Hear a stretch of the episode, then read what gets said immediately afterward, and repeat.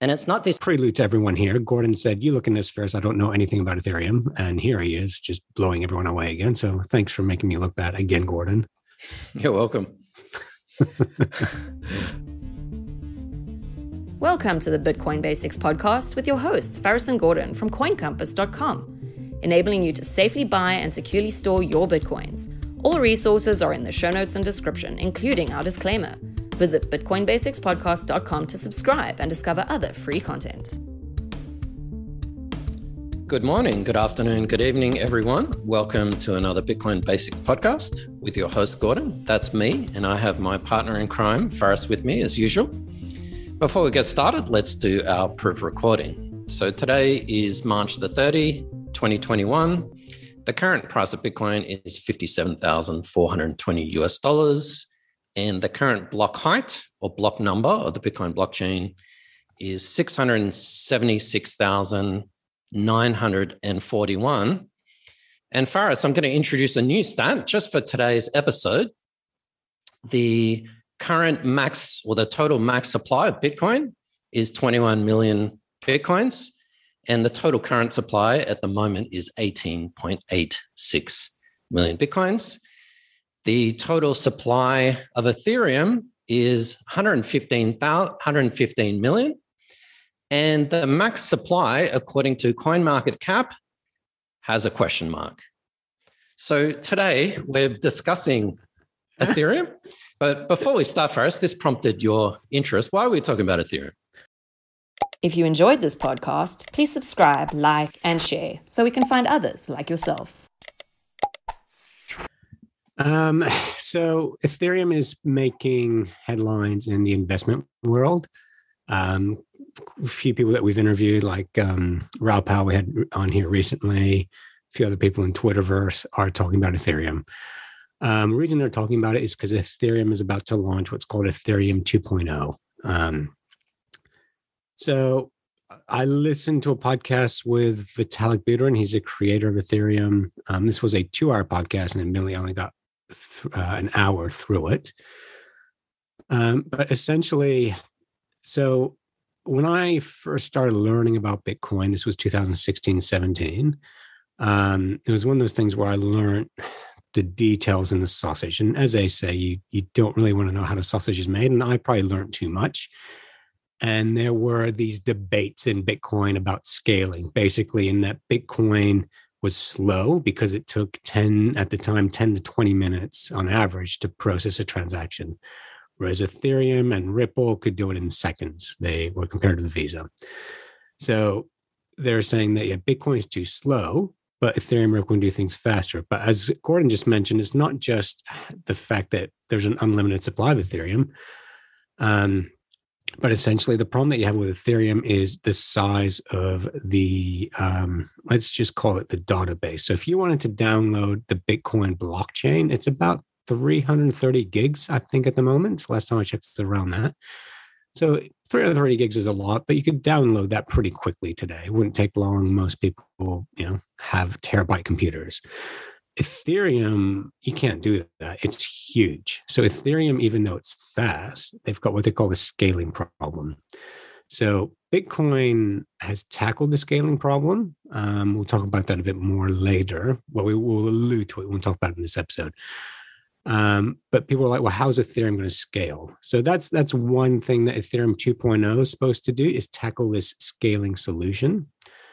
Um, but I think the basic question is, what is the difference between Ethereum and Bitcoin? And um, there was a good analogy used, which I'll get you to explain a bit more, Gordon. But essentially, someone explained Bitcoin as um, so Vitalik and Naval on the show, Naval Ravikant, um, explained Bitcoin as an Excel spreadsheet, whereas Ethereum is an Excel spreadsheet with macros.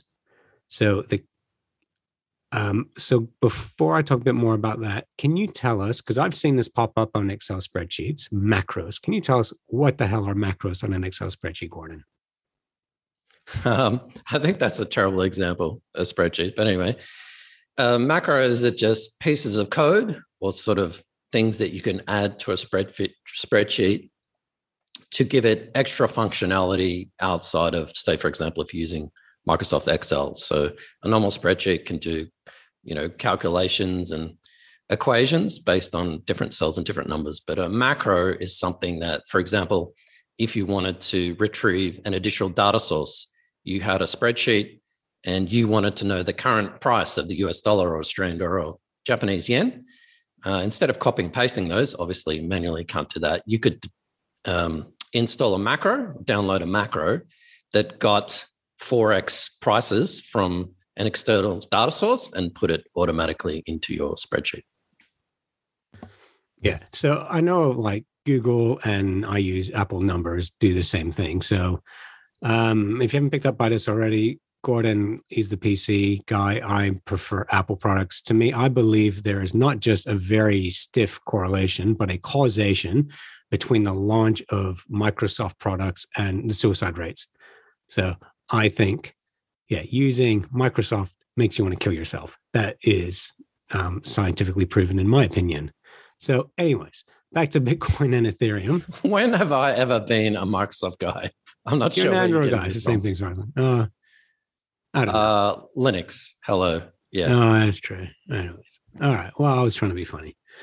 Uh, what was I talking about? Yeah. So Bitcoin. So the thing I liked about here, what they explained in this, and this is the way Gordon's explained Ethereum to me, is that developers like Ethereum, and this is why I hate Microsoft because to me, I just need things to do. You know, simple. I open up Word, I open up Excel on Microsoft, and there's eighteen thousand different options. I need maybe seven um, and I don't need all those options. All those options are there for developers doing complex things. I just want to write a document or run a basic spreadsheet. I don't need all these options filling up my screen. That's what Ethereum is there for. So what they explain in show is that where Bitcoin is just a payment solution. So let's say, for example, you wanted to run a private transaction. You can't do that on Bitcoin, but um, someone can make a separate coin like Monero or Zcash um, or Dash, sorry, whichever one knows was a private one. Uh, if you wanted to get involved in, um, say, putting deeds to property on the blockchain, you can't really do that directly with Bitcoin. You have to go and launch a separate coin, a separate token. So what was happening 2016, 2017, Bitcoin was basically like a Swiss bank account. It was like gold. It served one purpose to store wealth. If you wanted to do separate things, you would have to create a separate coin that was based on the technology of the blockchain. With Ethereum, what they're saying is you can do all that on Ethereum. So rather than going and creating a separate blockchain that has a separate purpose, Ethereum does what's called smart contracts, where on the Ethereum blockchain, you can add in, create this whole new contract. So that's why Ethereum has a scaling problem because they're building on top of the layer one chain. So, and they went on to, to talk about how payment processing on Ethereum is a lot faster. Well, Bitcoin tackled that. And I'd refer to our episode where we talk about the Lightning Network. Um, basically bitcoin was slow but they figured out a way of keeping layer 1 secure and making payment channels faster so the main thing that ethereum offers is it is a tool for developers to say this is what we can do and you put it on the ethereum chain um, as i said i only got halfway through this interview and vitalik started to explain what ethereum 2.0 is going to look like and it's going to be a combination of layer 1 and layer 2 so layer 1 is keep making the blockchain bigger. Layer two is side chains as well. So I think there is some buzz in the investment community saying we're about to launch Ethereum 2.0. If it's successful, Ethereum could go from $2,000 to $10,000 very quickly.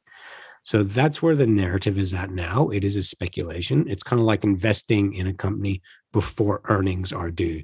If you know you're expecting earnings to do really, really well, and they do even better than you're expecting and you're in early, you see the price go up. So that's kind of why we're talking about Ethereum now because there is some buzz about it in the community. Do you have a question about Bitcoin? Coincompass.com slash ask to record your question and we'll answer it on an upcoming episode. So whether your question is technical, non-technical, economic, political, fundamental, it doesn't matter. There is no question too basic or too complicated for the Bitcoin Basics podcast coincompass.com slash ask.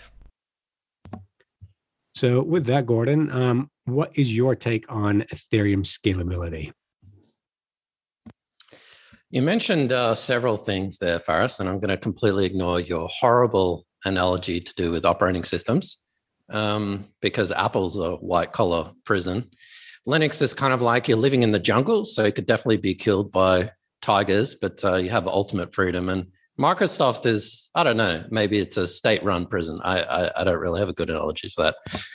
Um, so, in terms of technical differences, I think we could talk all day about the differences between Bitcoin and Ethereum. And in doing this, I, you know, went did some research and whatnot. But um, I don't really think that's useful because you've got two different purposes, and a lot of people compare Ethereum and Bitcoin. Oh, it's like Coke and Pepsi. You know, got different flavors, but but actually, it's not. It's you know comparing say Coke and beer. They're two different things with two different purposes. Um, and also, I mean, what is your perspective? Is your perspective as a long term investor? Is your perspective as an IT guy or a programmer who wants to build apps and you know be, become employable?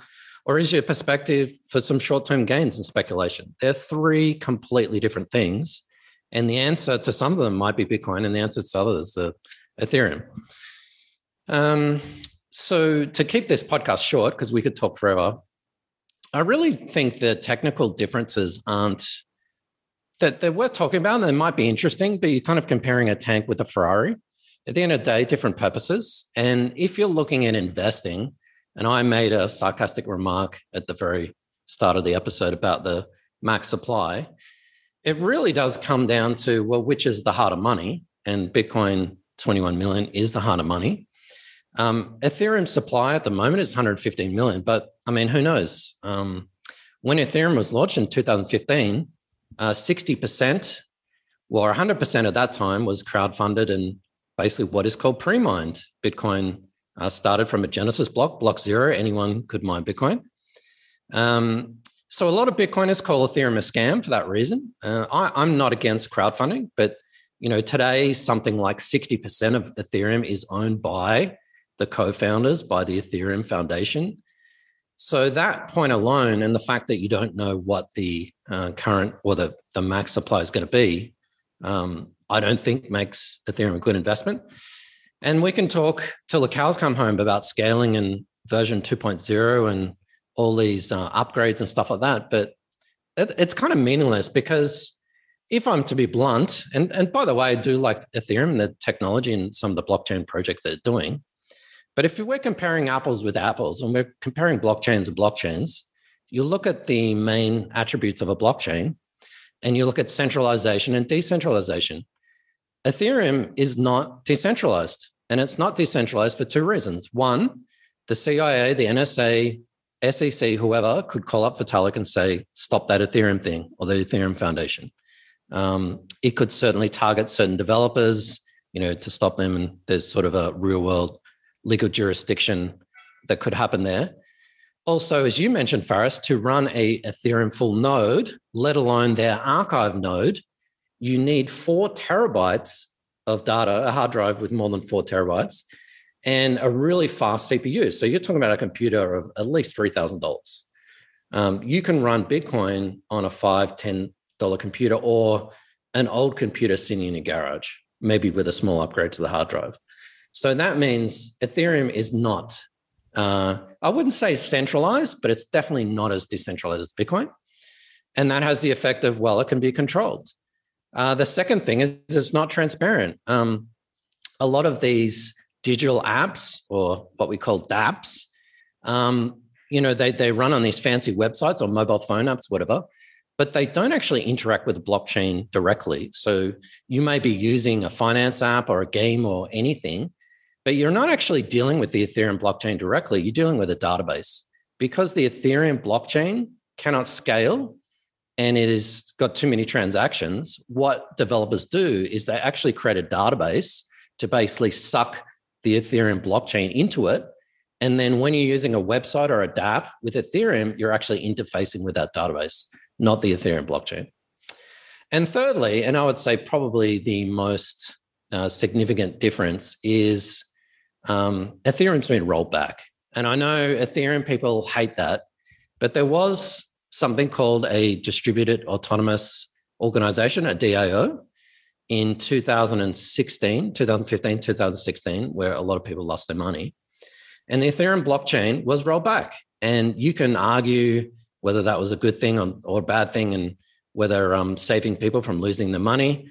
I personally think it's good for people to touch the stove because then they kind of understand that maybe they shouldn't touch the stove. But um, the Ethereum blockchain was rolled back. So even though that happened once, it might not happen again. Just that lack of confidence that something like that could be done in the future. And it is highly centralized amongst a few developers means that I'm sorry, Ethereum is not immutable. Yeah, and that's another point that um, Honor raised. Like recently, we thought we saw with Ripple how um, they got pulled up from the SEC, basically saying you're not a decentralized cryptocurrency, you're a company, and you know they might get fine, not fine, but pursued for back taxes and all this kind of stuff. And we saw the price of Ripple just drop. The exact same thing can happen with Ethereum. By the time gets called in. you guys aren't a company, you need to be registered. So, yeah. Um, now, just prelude to everyone here. Gordon said, You look in this first. I don't know anything about Ethereum. And here he is, just blowing everyone away again. So thanks for making me look bad again, Gordon. You're welcome. um, and so last one, you mentioned a, you mentioned a lot of things. We could talk about Ethereum 2.0 and scaling, whatever. It's not really version two. If we're honest, and even Vitalik said that it really is a do-over. It's not an upgrade like Mac or Windows to your operating system. It's actually using a whole new design, a whole new chain, and it's basically moving Ethereum 1.0 onto Ethereum 2.0. So it's not an upgrade. And I think that's actually quite disingenuous to call it an upgrade. It is a do over. And that's fine. You know, if you've got an app on the App Store or Android Store, you've got a website or whatever, you have a new version. That's fine. You fix bugs or whatever. We're not talking about software. We're talking about money. I know blockchains are, mm. are software, but you know, to to have basically to basically admit defeat and saying, well, the first version didn't really work out let's just try, we'll just call it Ethereum 2.0, but actually it's a completely new technology.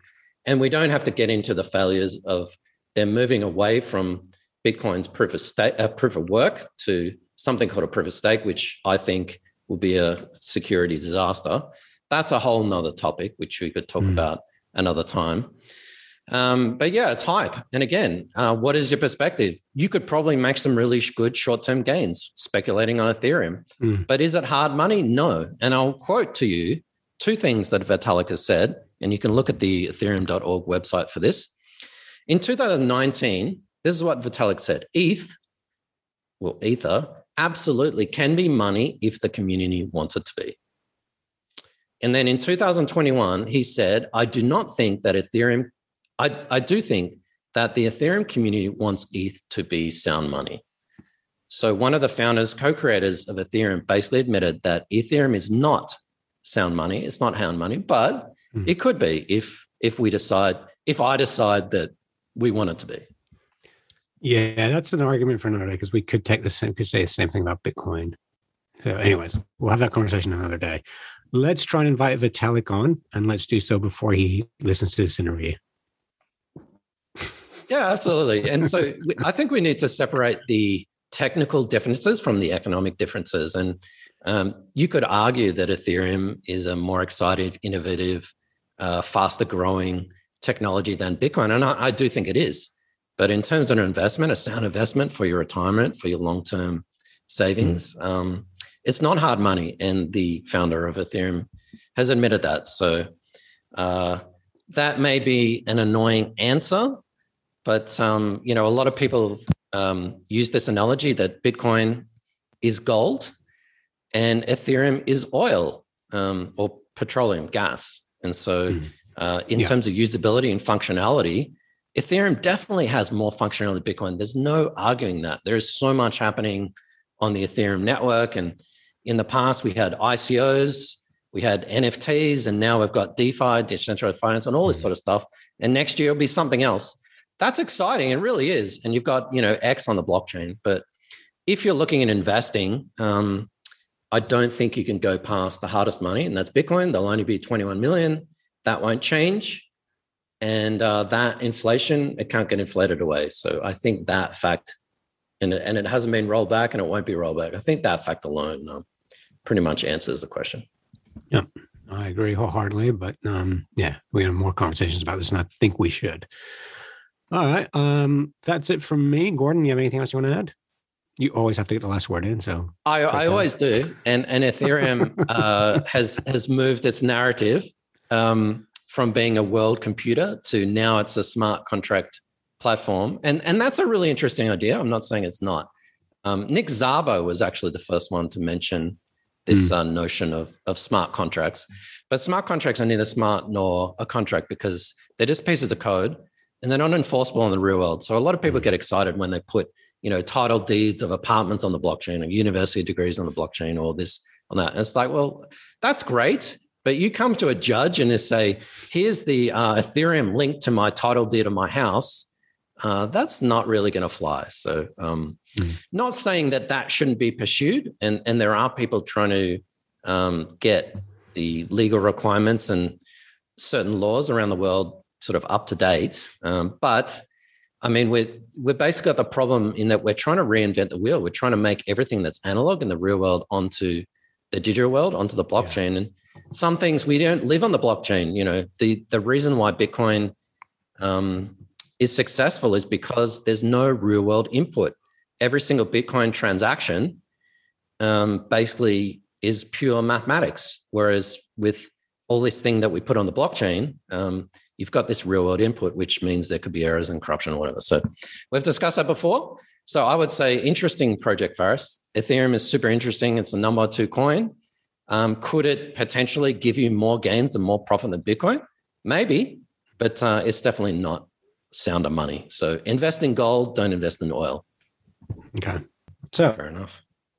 Thank you for listening, everyone. And um, Gordon, where do you want to send people today if they made it to the end of this I, podcast? I want you to have the last word, Faris. Should someone listening to this, maybe they've got a big, bit of Bitcoin, should they invest yep. in Ethereum?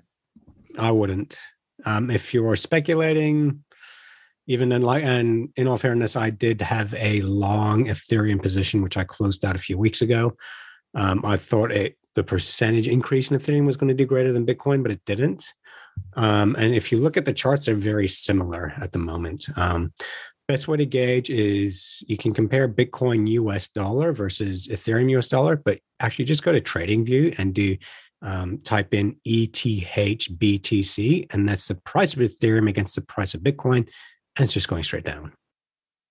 I was going to mention that at the start of the show and show a graph because you can look at any altcoin, pretty much anything in the top 20 against mm-hmm. USD, and it's going up. So everything's yeah. going up. But if you compare Ethereum versus Bitcoin, it's actually, as you said, it's going down. So why would you invest in it? Just invest in Big, Bitcoin. Yeah. Bitcoin is the whale, everything else is the plankton.